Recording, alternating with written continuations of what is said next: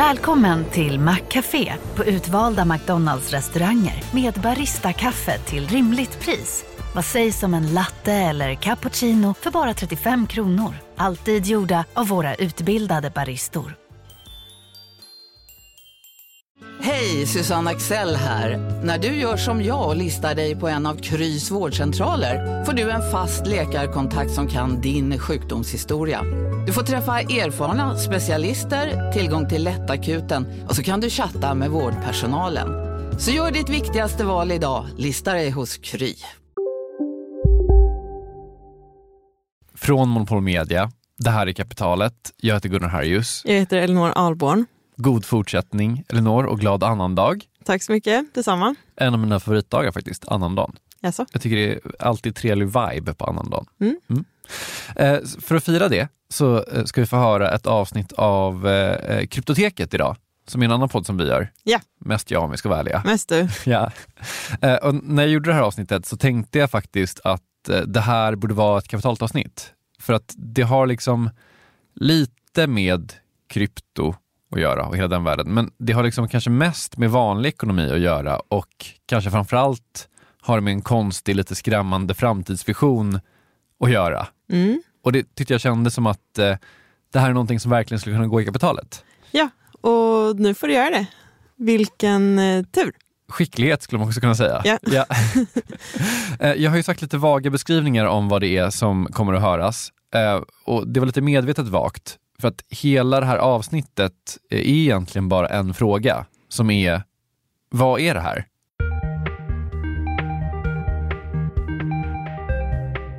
Um, hmm. Ja, alltså, jag vet, jag vet inte. Jag har, jag har tänkt väldigt mycket på det här och um, jag vet inte. Alltså det, um, jag vet inte vad det är. jag, kan, jag kan inte säga. Jag, det, är, det är många olika saker samtidigt. Ska jag säga det liksom på det mest banala sättet så kan jag säga ibland så byter jag min profilbild till en kvinna och det Ja. tycker jag är skoj. Punkt. Mm. så, så enkelt kan man sammanfatta det.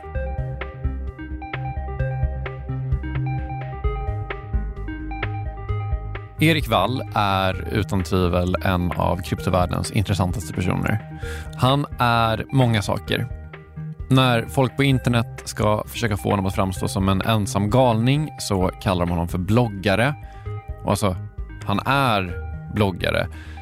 Men han är också fondförvaltare, roll-up-entusiast, nej vi kommer inte prata om vad det är i dagens avsnitt, och informell ledare av ethereums svarta flaggrörelse.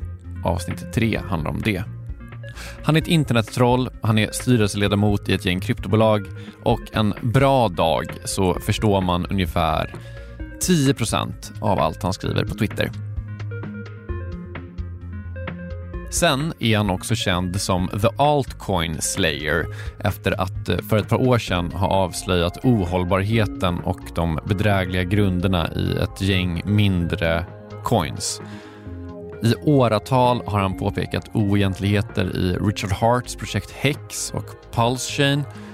På senare tid, efter en relativt förutsägbar kollaps i Hex, så har till och med de mest inbitna hexikanerna börjat lyfta fram Erik Wall som eh, en som hade rätt hela tiden. Han är också den person som enligt en för mig väldigt tillförlitlig källa kan mest i Sverige om bitcoin. Och inget av det ska vi prata om idag. Istället ska vi prata om Erik Walls Unifying Theory of Everything. Det är mina ord för övrigt, inte hans. Den består av en del skrämmande framtidsvision, en del livsfilosofi och en del vansinnigt krass cynism. Han kallar det här för SimpDAO och det utgår ifrån ett alter ego. Ja, men eh, hon heter Erika. Erika Wall, helt enkelt. Erik, eller Erika, Walls teori om allt och vad i hela friden det har med krypto att göra efter det här.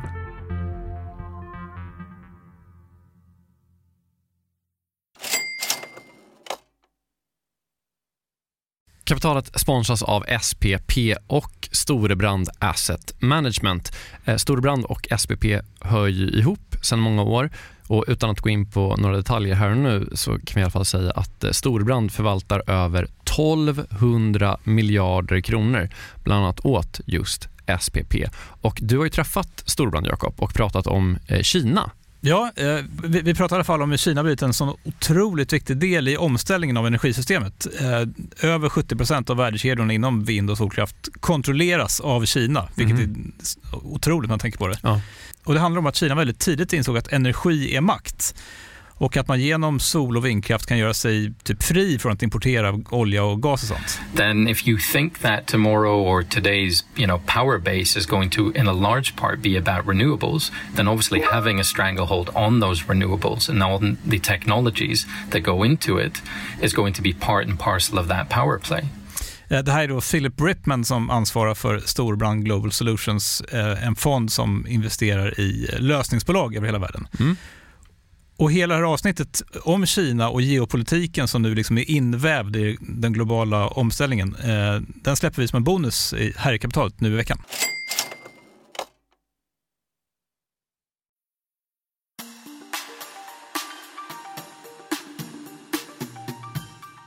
Erik Wall är en man med många grejer going. Och en av de grejerna är då att han eh, då och då byter profilbild på sin Twitter där han för övrigt har 100 000 följare, till en bild på en kvinna. Eller, det är en photoshoppad bild av honom själv. Han ser lite jazzifierad ut, skulle någon kanske sagt för något år sedan. Eh, han är alltså photoshoppad till att se ut som en kvinna. När han gör det här så byter han också handle, alltså Twitternamn, till Erika Wall, eller Erica Wall som de internationella följarna refererar till det som. Hon är väl en eh, lite, lite grann motpol till mig då. Jag är en eh, lite pessimistisk, sur, eh, extremt långsynt, eh, kritisk tekniknörd som ska ha rätt hela tiden. ja. Uh, och jag ska slå folk på fingrarna som, som har haft fel. Jag ska visa för dem när de har haft fel. Och jag, minns också. Om, om, någon, om någon har sagt någonting korkat, då så minns jag det i tre, fyra år och så, och så gör jag en stor grej av det tre, fyra år senare. Mm. Det där är en väldigt tråkig identitet. Det är en skittråkig person att vara. Uh, ibland är det kul, ibland är det kul. Men det är också det, det är lite trist. För att um, om du är en sån person, kraven på dig att alltid säga korrekta saker, att alltid ha rätt och alltid, du får liksom alla, allt du själv säger blir ju liksom superanalyserat av, på ut, tusen olika vinklar. Så Erika är, hon gillar att ha kul. Hon eh, skiter i ifall hon stavar fel eller säger någonting fel. Hon, hon har ganska starka åsikter och är liksom idealistisk. Men det handlar mer om att ha kul. Det handlar mer om the emotions kring saker. Hon bryr sig till exempel om, om väldigt lika saker som jag bryr mig om. Men på ett mer eh, glatt eh, och eh, mer eh, vet du, bekymmerslöst sätt. Och lite mer kaxigt mm. Sätt. Och vad gör hon? Eller vad är syftet? Varför finns hon? Ja, alltså hon hon, hon, hennes ursprung är egentligen som ett skämt. Eh, men sen kring årsskiftet så um, såg jag någonting. Det Erik ser är det som vi kommer prata om idag och det har med krypto att göra. Men det har verkligen inte bara med krypto att göra. Det har med internet och cred och kändisskap och massa andra saker att göra också. Och eh, det finns två saker som är väldigt viktiga att ta med sig här. Eh, ett, det här är ganska far out skulle jag säga. Och två, han säger inte att det här är bra. Han säger att det är så här han tror att det funkar. Och det är en ganska stor skillnad mellan de två sakerna. Jag tror att ni kommer fatta det också. Hur som helst. I kanske två år så hade jag haft en tes om vilken väg världen är på väg i. Det är det som jag kallar för, kallar för simp DAO. Uh, ja, för att kunna förklara det så måste man först förstå ja, men, alltså, hur, hur, jag, hur jag ser det idag på, på till exempel sociala medier. Att någonting som är gigantiskt på sociala medier och sociala medier är en enorm del, del av alla människors liv. Förutom ett fåtal människor. För de flesta människor så är sociala medier en enorm del. Och människor som har sexuellt kapital eller bara eh, människor som, har, som är attraktiva på olika sätt har enormt mycket kapital på de här plattformarna i form av attention. Så de är, de är ju extremt kraftfulla individer i våran värld, de här, eh, de här ikonerna som finns på sociala medier. Det finns massor med människor som ägnar hur mycket tid som helst på att vara liksom förälskade eller betuttade, fascinerade av en viss person som de har hittat på internet. Och den här personen kanske har 500 000 följare eller 40 000 följare eller 5 miljoner följare. Mm. Så de här ikonerna de finns där ute. Men det som är så konstigt är att du kan ha, du kan ha till exempel en TikTok och du kan ha en miljon visningar och du tjänar två dollar på det. Så vi har de här profilerna som har liksom gigantisk, de, de, de kommenderar en enorm mängd uppmärksamhet. Men de gör så väldigt lite. De, kan, de kan inte, de kan inte liksom utveckla det här kändisskapet och den här eh, liksom, den, den, den enorm kraft tror jag liksom, som, som finns här som, som inte har någon kanal att mynna ut i. Eh, vilket är att det finns en massa, massa oftast män, eller incels eller simps, eller vanliga män också. Eh, men, men simps är det som man kallar då eh, de som står liksom und, underordnade den här ikonen.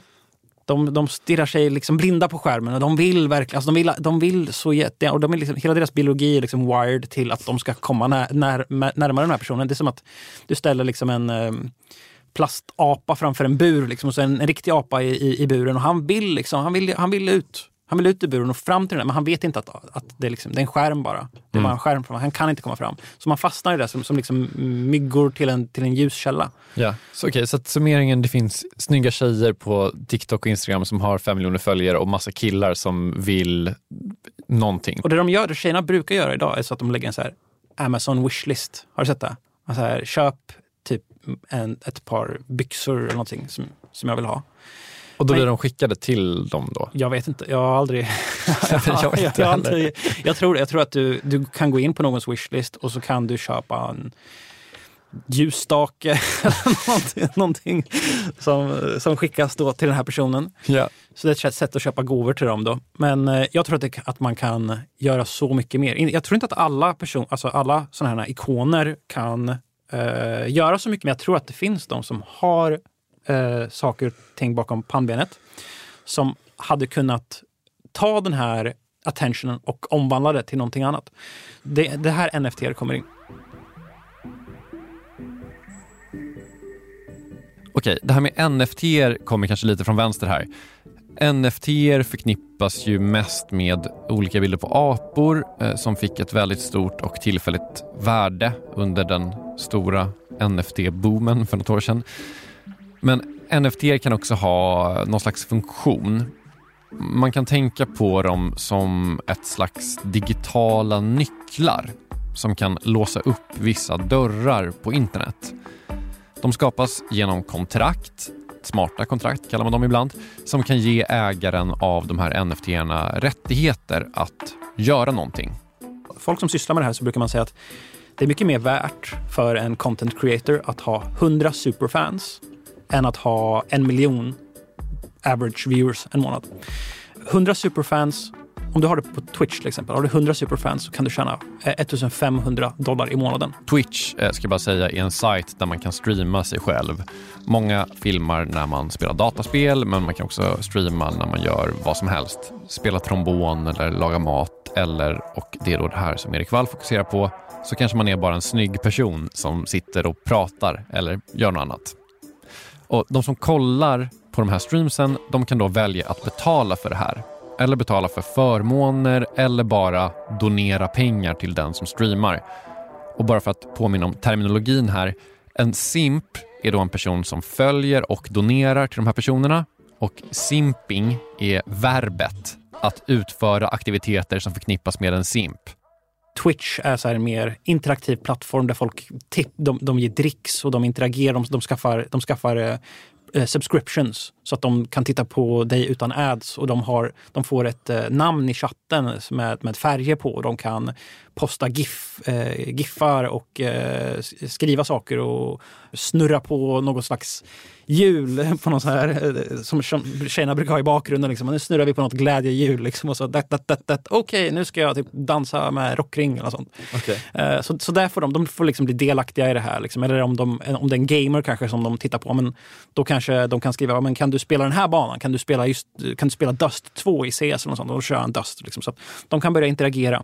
Så det gör att det här blir, liksom, det blir en mer immersive underhållning för de som tittar. Men det här, det här är vad jag skulle kalla liksom för webb 2-simping.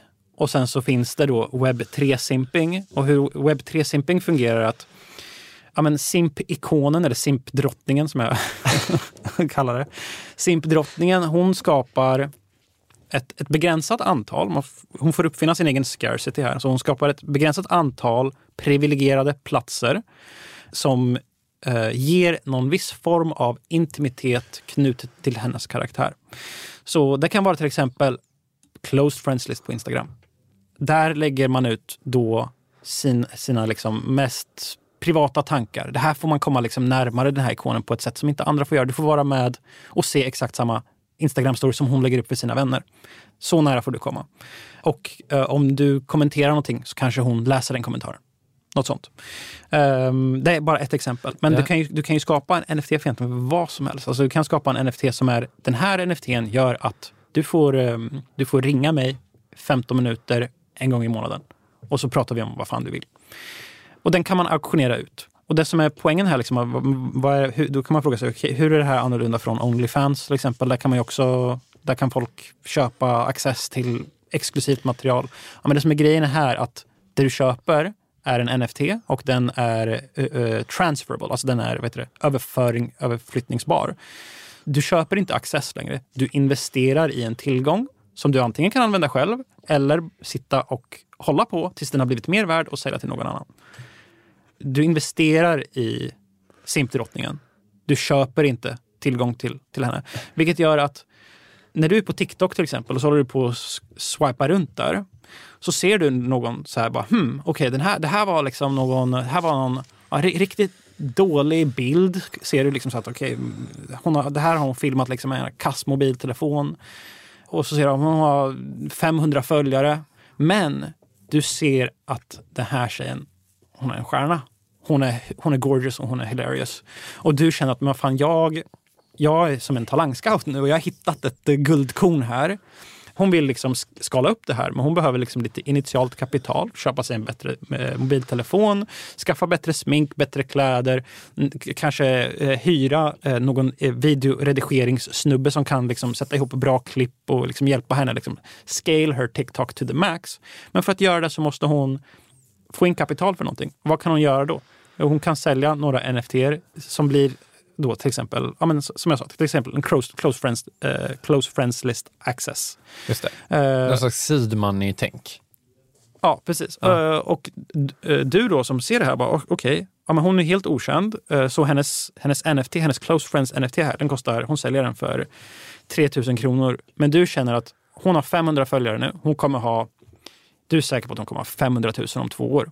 Så du köper den här NFT för ett par tusen lappar och sen så säljer du den kanske för tio gånger mer några år senare. Så, och vem säljer du? Säljer du till en simp då? Det, du säljer antingen till en simp eller någon som tror att de kommer få fem miljoner två, två, tre år efter det. Du säger antingen till en greater fool eller någon som vill faktiskt köpa the access. För det jag menar, du sa det själv, mm. det, det, är ju en greater fool också.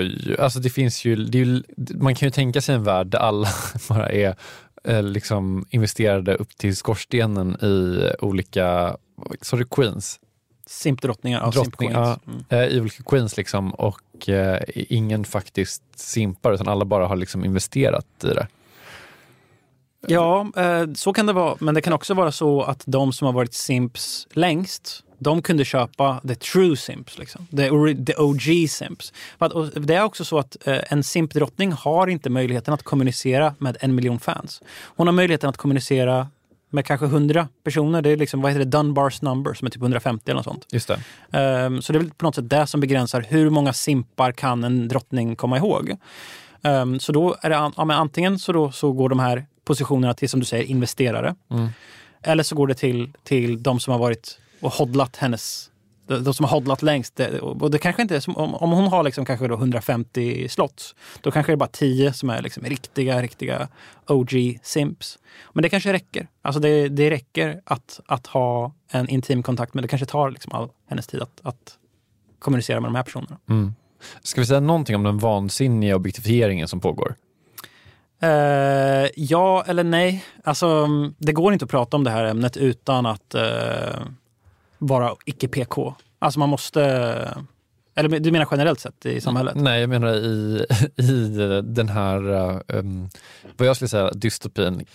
Ja, men alltså jag har en ganska dystopisk syn på det också. Jag tror att uh, den framtida mannen, han sitter i ett, liksom ett litet cubicle och han investerar in, kanske istället för 50 procent av, av liksom, tidigare var det 100 procent i ja, men pengar och aktier och bostäder. Jag tror att eh, 50 procent av det kan istället vara liksom, ja, men han har en NFT, sin simpdrottning som gör att han får spela eh, Call of Duty med henne. Eh, den här, de här typen av eh, nya digitala tillgångar Eh, som, ger, som ger honom olika former av access. De är lika värdefulla som aktier i de bästa företagen um, för honom. Så att det här, jag tror att den, den, den, den moderna mannen är en, någon form av individ som, som har ett ägande i de content creators som, som han tror mest på. För att det är egentligen det som han förstår. Alltså, en, en vanlig person, vad förstår den vanliga personen? Vad har den för personen för edge i marknaden? En vanlig person har inte någon edge när det kommer till aktier eller commodities eller eh, real estate. Hur, hur ska den personen veta? Men någonting som den vanliga mannen förstår är vem är en blivande stjärna på Youtube till exempel. Där, där, för att det är någonting som han tittar mer på än alla andra smarta investerare. Han vet exakt hur just den där, han vet exakt hur Emo, Goth, goth, punk, pop eh, scenen fungerar i, eh, en, en, i en liten nisch av en klick i japansk subkultur. Till exempel. Där kan han vara expert på. Han kan vara den bästa experten på det. Mm. Och därför är han den bästa investeraren där. Han kan hitta den nya superstjärnan inom den här som har alla, liksom, däng, däng, däng, alla attribut. Mer eventuellt vansinnig dystopi efter det här.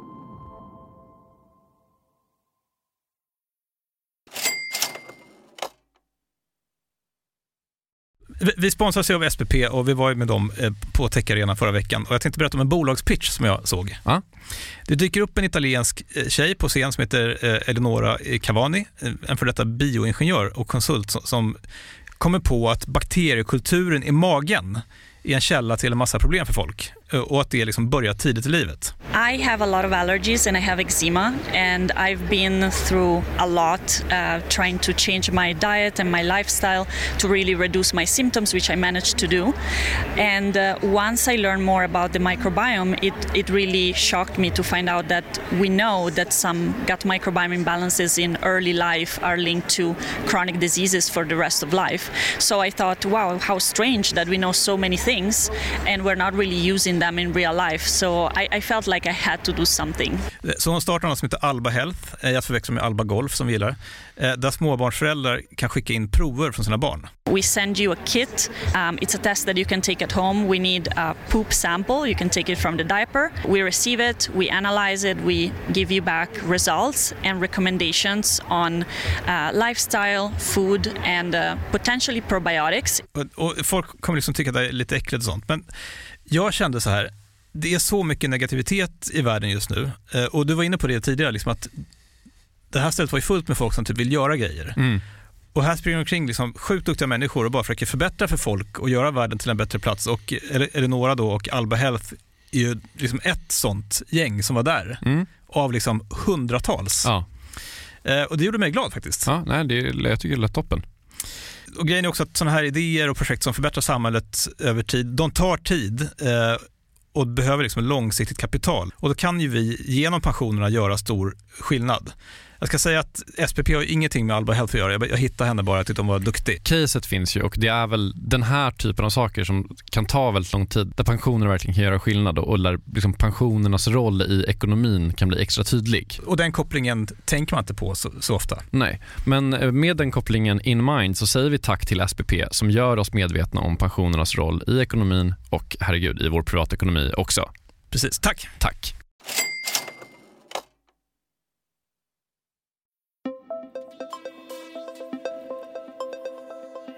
Erik Wall har skapat ett alter ego som han kallar för Erika. Han tänker att världen och kanske framförallt framtiden funkar så här. Massa människor, primärt män, lägger massa pengar på att följa, simpa för, olika snygga personer, primärt tjejer. För att ta det här från något som de gör för att de gör det till en hyperkapitaliserad marknad så ser Erik framför sig att de här content-skaparna kommer börja sälja NFT-er som ger sina följare rättigheter till vissa saker. Kanske följa deras close friends-list på Instagram, kanske ringa dem en gång i månaden, kanske något annat. Och De här NFT-erna kommer sedan att tradas på en andrahandsmarknad vilket gör att folk kommer att fungera som någon slags talangscouter där man kan investera i contentskapare i tidiga skeden för att sen casha in senare. Och Sen eh, så kommer det också vara så att contentskaparen, eller simpdrottningen som Erik kallar det, kommer ta procent på de här andrahandsförsäljningarna. Han kallar det här konceptet för SimpDAO, så SIMP, hängiven följare, DAO, Decentralized Autonomous Organization, det är ett sätt att organisera sig i det som ibland kallas för webb 3. Det är en blandning av ett aktiebolag och en förening skulle man kunna säga. I praktiken så är det oftast en Discord-server, alltså ett forum med en kryptovaluta kopplad till sig. Så folk kan organisera sig i de här föreningarna. De kan då använda sig av kryptovalutan för att göra olika grejer och lite beroende på reglerna i den här DAOen så kan de gemensamt fatta beslut om vad DAOen ska göra. Och i en SIMP-DAO då så skulle det finnas en given ledare som är den här ikonen, SIMP-drottningen. Okej, med allt det här sagt, vem är Erika?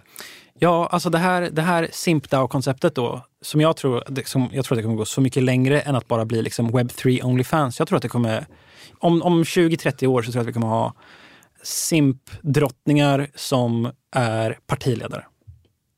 Ja, fast det tror du inte på riktigt? Jo, det tror jag. Okay. Det tror jag. Mm -hmm. jag, tror att, jag tror att de eh, riktigt karismatiska figurer som har en politisk... Eh, det kan vara, jag, jag, tror att det kommer, bli, det kommer bli väldigt platt om det enda du är att jag är snygg, jag har, vackra, jag har ett vackert utseende. Liksom. Det, det, det, tror jag att folk kommer tröttna på. Jag tror att folk kommer vilja ha både utseende och någon cause som de tror på. Så till exempel, den här tjejen, hon, eller killen, vill få ut all plast ur havet till exempel. Det kan vara det som är hennes grej. Yeah. Okej, okay, eh, så hon är ju liksom the face, precis som Annie Lööf är the face av Centerpartiet. Det här spelades alltså in innan Annie Lööf avgick. Så, alltså hon, hon, kan inte vara dum i huvudet, men hon måste vara någorlunda begåvad för att förstå liksom vad är partiets, vad är da, the Simp DAOs, eh, vad jobbar Simp Down för och kunna kommunicera det.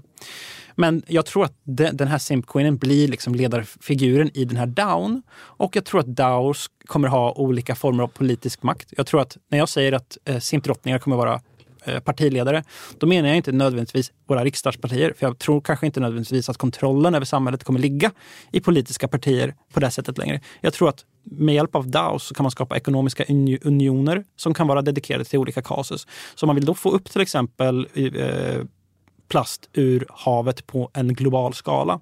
Då tror jag att du till exempel, eh, Gunnar, du kan bestämma dig för att ja, men jag vill också få ut plast ur havet. Och jag mm. tänker dedikera 5% av mitt networth till att köpa mig in i plast ur havet Simpdao-drottningens DAO och ha hennes jag, jag, kommer ha hennes NFT, jag kommer stejka den och ger kraft då till den här drottningen att, att, att, att anställa människor. Eh, det är inte egentligen drottningen man ger, man ger kontroll till. Drottningen är liksom bara egentligen face for a DAO. Och DAO, hur en DAO fungerar, det, hur det brukar fungera, bara för ett lite, lite, lite enkelt exempel. Säg att du har ett Discord-rum. För att kunna komma in i Discord-kanalen så måste du köpa en NFT. Varje gång som en sån här NFT byter hand mm. så skickas 5% av uh, köpvärdet till en treasury, alltså en företagskassa. Uh, den här företagskassan, vad man distribuerar de här tillgångarna, det röstar folk i Discord-kanalen på med sina NFT. Så att uh, det kommer pengar in varje gång folk hoppar ut och in ur det här eh, Discord-rummet eller så köper accessen till Discord-rummet eller folk som vill ut, folk som vill in, varje gång som folk gör det så, ta, så skickas 5% av bytesvärdet in i den här treasuryn. Så den växer hela tiden. Mm.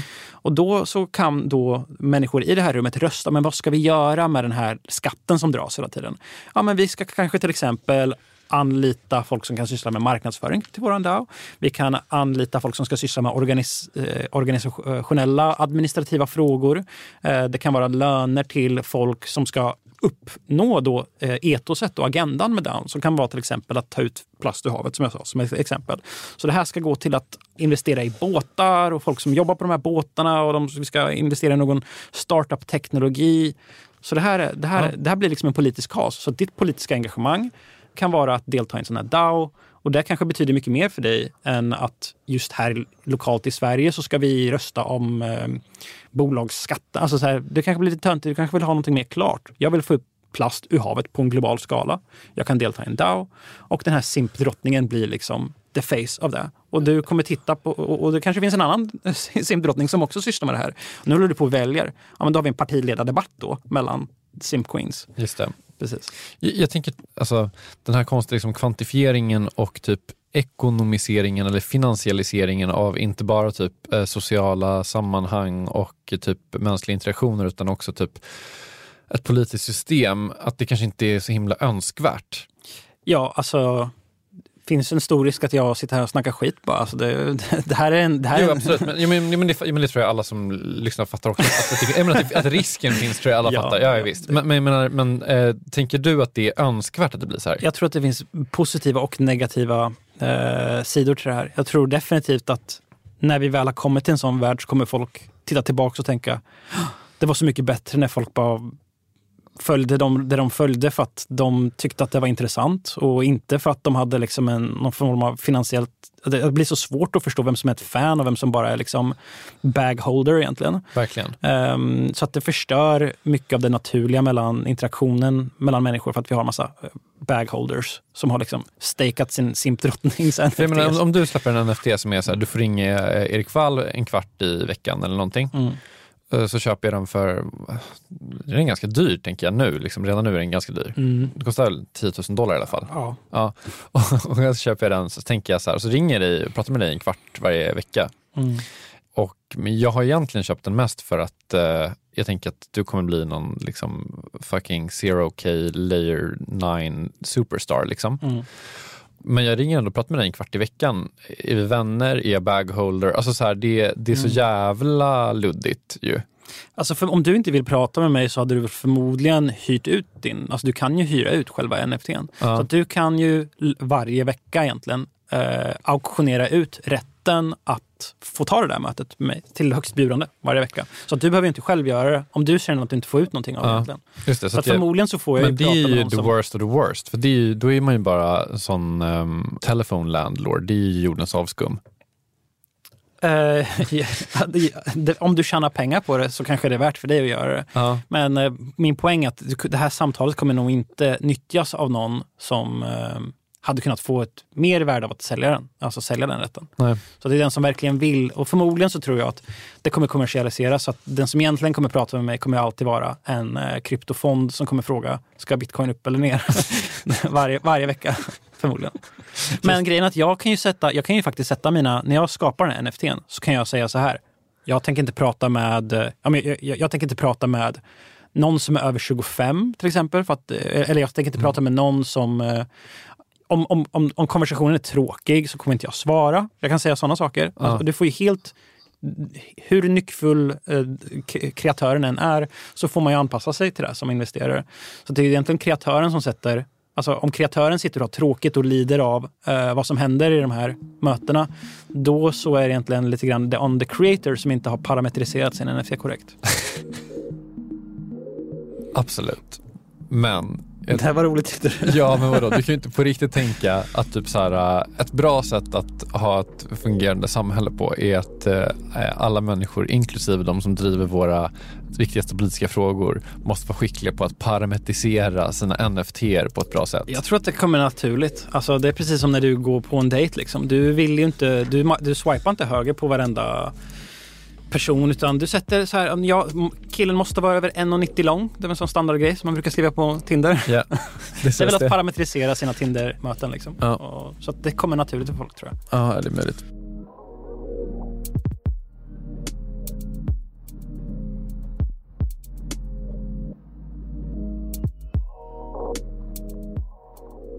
Är Erika en simp queen? Eh, ja, det är hon. Och Finns det- Simptao? Ehm, jag, kan, jag kan beskriva. Den finns metafysiskt, finns den faktiskt? Nej, nej, den finns inte faktiskt. Eh, Men den, den, eh, den var i upp- uppstartningsfas ett tag. Eh, Sen så... Jag, jag ville egentligen demonstrera ett koncept. Det var vad jag ville göra. Så eh, i januari, i början av det här året, så såg jag eh, Irene, som är en eh, ja, men en, hon är eh, stor på Instagram i Kina. Eh, och hon eh, ja, men en vacker kinesisk kvinna. Och hon blev stor inom krypto då för att hon, det är sällsynt med supersnygga kvinnor i krypto. Så om du är där och så är du liksom eh, nu tror jag att hon har jobbat som, jag tror att hon har jobbat som Chief Marketing Officer för någon kryptobörs, med OKX eller något sånt. Um, så hon deltog liksom i communityn och sen så sålde hon, hon började auktionera ut NFT, exakt de här NFT som jag pratar om, NFT som ger en access till hennes Discord-kanal.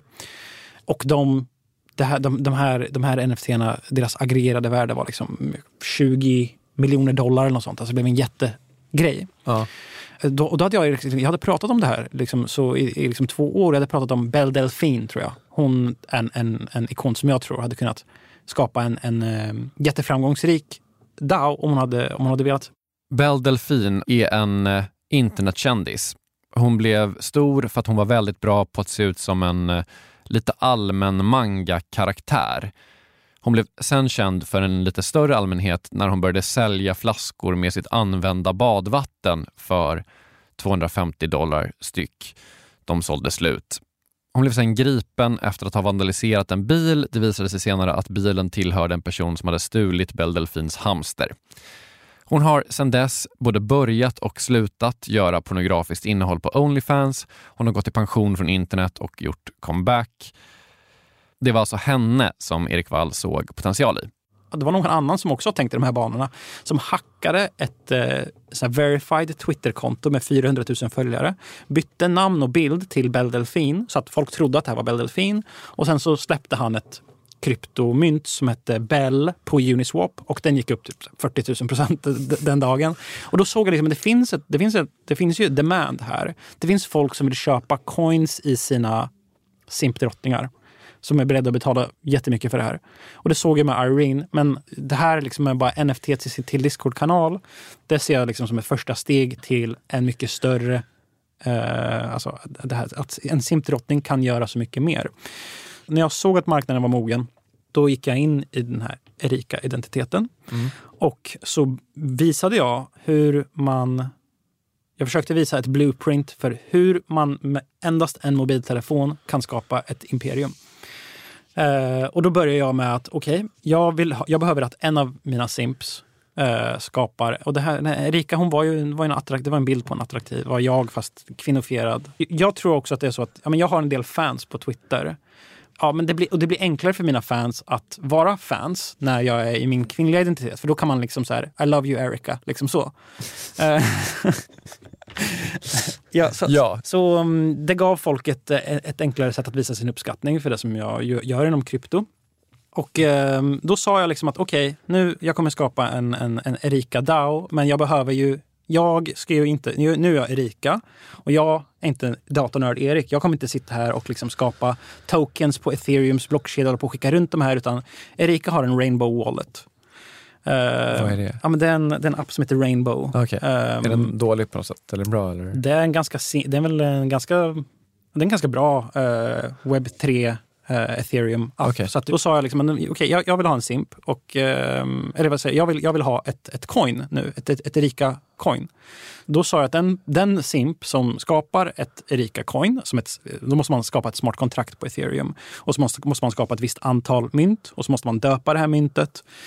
Är det här eh, svårt? Jag har aldrig fattat det. Nej, det är inte... Alltså, alltså jo, är det, så här, jag fattar att det kanske inte är svårt för dig. Är det svårt för mig? Det, det, är lika svårt som att... Um, det är väl lika svårt som att kanske starta, skapa en hemsida och skriva Hello World i JavaScript på den. Typ. Fattar. Mm.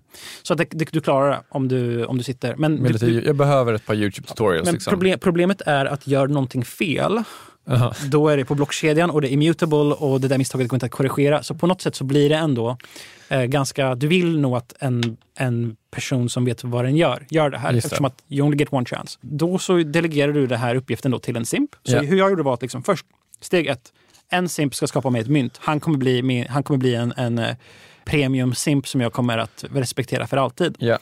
Okej, okay, simp nummer ett gör det här. Simp nummer två, hans uppdrag är att nu måste någon audita det här den här koden för att jag kan inte bara liksom acceptera det här myntet. Jag vill och, och det är alltså rev, som en revisor, gå igenom, och, gå igenom koden Ja. och bekräfta. Jag behöver liksom någon annan person som faktiskt bekräftar kolla att det här. funkar. Ja, Ja, så Okej, det och var den så- blir också premium. Precis. Sen steg tre ehm, var, nu minns jag, jag vet inte om jag minns alla steg exakt i vilken kronologisk ordning de kom, men jag vet att någon skapade till exempel en podcast, alltså en Anchor.fm podcast och eh, liksom la upp bilder på det här. Och, för jag sa att det enda jag vill göra är att jag vill trycka på record och sen så trycker jag på stopp och så ska det här bli podcastavsnitt som ska ka- hamna i, i, i vet du, Spotify och allting. Just det. Eh, och sen så vill jag ha en voice, eh, en, en, en röstförvrängare. Ah, okej. Så att jag kan låta som en kvinna också, så att jag kan gå in i den här rika identiteten. Och det var någon som köpte en eh, voice modulator, he- heter det. Ja. Köpte det för 6-7 tusen och, post, och postade det till, till mitt kontor. Det här var simp nummer fem då. Ja. Så jag fortsatte så här, liksom, bara, men samla på mig liksom, de här simpsen. Jag gör ju ingenting. Jag säger vad jag vill ha och simpsen gör det här. Och vad får de för någonting? Jo, men de får det här myntet som de själva har skapat. Eh, Så jag, jag håller på att skapa liksom down här. Jag, det enda du behöver veta, du, du, du måste veta ja, men hur, vilken ordning gör man saker i? Vad behöver du först? Så jag visar liksom att här skapar vi mynt. Eh, De här mynten kommer jag sen nu börja betala ut till folk som bidrar till down. Så vi behöver, liksom, vi, vi behöver en... eh, Jag hade en, en av mina pr- premium simps, han managerade en Discord-kanal till mig. Han var admin där och han gav olika statusar och eh, andra simps gick in i den här kanalen och började skapa memes. Så det fanns en meme-Erika-grupp med flera hundra medlemmar där de höll på att skapa olika Erika-memes. Så att Ja. det här blev liksom, spred det här budskapet. Eh, sen så kom det någon in där och skapade en Erika NFT. Och det här var när, när avgifterna var superdyra i ethereum, så den kostade också typ 7000 eller något sånt att göra. Eh, så han skapade en, en NFT. Så att jag, började, jag visade liksom hur jag nu får en, en, en Discord-kanal med admins och folk som eh, driver en podcast åt mig och folk som skapar memes och content eh, och, och ver- verifierar smarta kontrakt och skapar NFT. Allt det här. Och jag sitter bara, jag, jag sitter bara literally och knappar på min telefon och allt det här händer. Ehm, sen så lanserade jag aldrig den här down. Rugpull kan man säga. Men, men, men, men ja, det hade blivit en... Jag tyckte att det var så eh, viktigt att få ut den här blueprintet på hur man, hur man simpdawar egentligen. Alltså the, blue, the blueprint of simpdawing. Sen känner väl inte jag att ja, men jag är ju fortfarande Erik också. Och jag kan inte så här, hur, hur jag vill inte behöva känna att okay, den här veckan så måste jag liksom gå in i min rika identitet och driva det här för att det här är någonting som kommer lite grann nyckfullt. Och jag kan inte, jag visste inte vad jag skulle själv kunna leverera på det. För att jag har en ganska liksom stort rykte inom krypto. Så att den här, de här coinsen, jag kan inte begränsa liksom hur mycket de ska bli värda. De hade kunnat, det hade kunnat bli värt liksom miljontals dollar, de här mynten. Ja. Som, som Irene, liksom. hennes blir värt flera miljoner dollar. Ja. Det hade mina mynt också kunnat bli. Och då så hade liksom kursen här hade på något sätt Ja, det, alla, alla personer som gillar mig hade köpt de här. Och sen så hade kursutvecklingen berott på hur mycket jag dedikerar till Simpdown. Så hade jag gjort det så hade jag behövt säga hej då till Erik egentligen och bli Erika och sen vara där liksom, för att leverera på alla de här människornas förväntningar. Så jag såg inget sätt att helt enkelt parametrisera det där på, på, på ett eh, bra sätt. Så jag har lämnat den där idén on the back burner tills jag har listat ut hur jag kan göra det på ett sätt som inte det kanske, man kanske hade kunnat göra det nu när det är en björnmarknad. Nu vet jag inte hur mycket, men det här var liksom under en bullmarknad. Den kunde bli värt hur mycket som helst. Men i alla fall, jag fick i alla fall, det jag ville göra var att visa hur den här the blueprint funkar. Men det, det, här, det kanske, så här, ifall min fondförvaltningskarriär går i botten, då kanske, alltså det, jag, faktiskt nu så här, efter jag har ju sagt upp mig från vet du, Arcane, då stod jag lite grann så här med, med jag, hade, jag har liksom två olika vägar jag kan gå. Antingen så lanserar jag liksom en helt egen fond, en helt egen kry- kryptofond. Eller så är jag liksom någon form av ängelinvesterare som investerar utan någon fond. Eller så går jag liksom full on Erica Dow och utforskar det. Och så här, jag kan inte säga egentligen vilken av de här två vägarna som är mest finansiellt lönsam egentligen. Jag tror att det finns extrem potential i båda de vägarna. Och jag tror att jag hade haft kul i båda de rollerna. Så att det var faktiskt en så här svår grej. Ehm, sen vet jag inte, men Erika-skämtet kanske bara är kul ett, två år. Liksom. Ja. Sen så, till slut så är jag en 40-årig gubbe. Så, ja, det, Men om man zoomar ut lite grann så är det väl lite så typ att det här sätter, eller din syn på det här sätter ju fingret på någonting tycker jag som är väl lite att eh, men om man pratar om NFT till exempel så är det, det är jävligt lätt att avfärda NFT som fula bilder på apor. Mm. För att det är ganska mycket fula bilder på Mm. apor. Alltså, det är ju det. Mm. Men de som eh, säger att det finns ett värde här pratar ju mycket om typ lite de sakerna som du angränsar, som Mm. är saker som community och någonstans typ cred. Och de menar ju typ att NFT är typ kvantifierad cred. Mm. Sen så kan man ju absolut inte hålla med om det alltid för att menar så här, hur credit är det att äga en katt? Liksom, alltid så här. Eller vill man vara, det hänger på att någon faktiskt vill vara en del av det communityt. Men, men det är väl på något sätt det du beskriver också här, kvantifierad cred. Säg så här, säg så här. Säg att, säg att kryptoteket släpper en NFT. Den här NFTn är en rätt att få delta i den här podcasten en gång per år. Eh, den här kommer ju ha liksom ett börshandlat värde. Om din NFT är dyrare än Mårtens, vad Ja. säger det? Det säger att din podcast har högre värde. Mm. Så det sätter ett exakt liksom... eh, Nu har ju inte Mårten någon podd, men, nej, eh, men om man hade det. ja. Då, då blir det ett, liksom, vems podcast är dyrast? Alltså vil- vilken NFT? Om man har något form av standardiserat parametriserat format här, då så kan man ju se på, på, på liksom börsvärdet av den NFTn. Vem är cred, liksom, vilken podcast är bäst? Ja. Marknaden eh, är den mest effektiva kraften för att få fram sanning. Så att det creddigaste symbolen, alltså den creddigaste signalen för någonting ges av marknaden och NFT tillåter oss att tokenisera sådana olika statusattribut helt enkelt. Du måste väl ändå känna att det här är lite far out, är ju ändå. Hmm. Ja, alltså nu, nu har jag ändå, jag har ändå tänkt på det i två år. Ja. Eh, och sen så har jag ju sett nu att det har börjat ske eh, med till exempel Irene Dow till exempel. Ja. Att content creator inte skulle tokenisera olika former av deras kändisskap. Alltså, det finns väl en, en risk att det inte blir så liksom. Ja. Eh, men men eh, jag, jag, tror att det kommer, jag tror att det kommer ske. Jag tror att det kommer hända.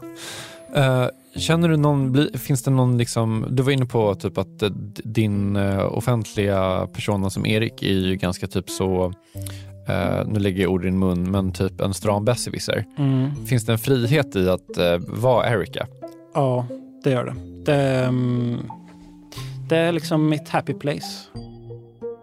Men jag, jag tror att man kan vara, att man kan ha olika identiteter som varför måste, jag, varför måste jag materialisera min kvinnliga identitet i den fysiska världen för att den ska vara äkta?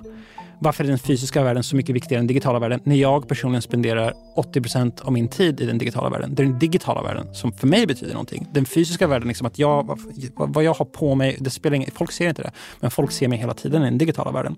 Och hur jag väljer att uttrycka mig och finnas där, det, det är väl ett lika verkligt eh, uttryck. Mm. Så det jag är multi-personality, multi-gender. Ja. Eh, inte en, jag är inte en, en enskild individ som har olika kön. Jag är inte, jag är inte genderfluid, utan Erik, han är väldigt manlig. Nej, Nej okej. okej. Men Erika är i alla fall väldigt kvinnlig. Så hon har, eh, hon, hon har i alla fall en definierad könsroll.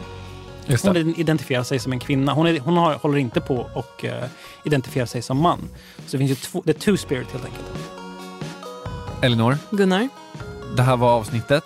Ja. Vill man ha fler dystopier kopplade till eh, ekonomi så kan man kolla in Erik Walls Twitter. Han heter ERCWL. Eh, Kapitalet finns också på Twitter. Det heter vi Kapitalet, logiskt nog. Kristoffer Krook har mixat det här. Jakob Bursell är ansvarig utgivare. Nästa gång vi hörs, då är det 2023. Gott nytt år. Gott nytt år. Eh, vi hörs då. Hej då! Hej då.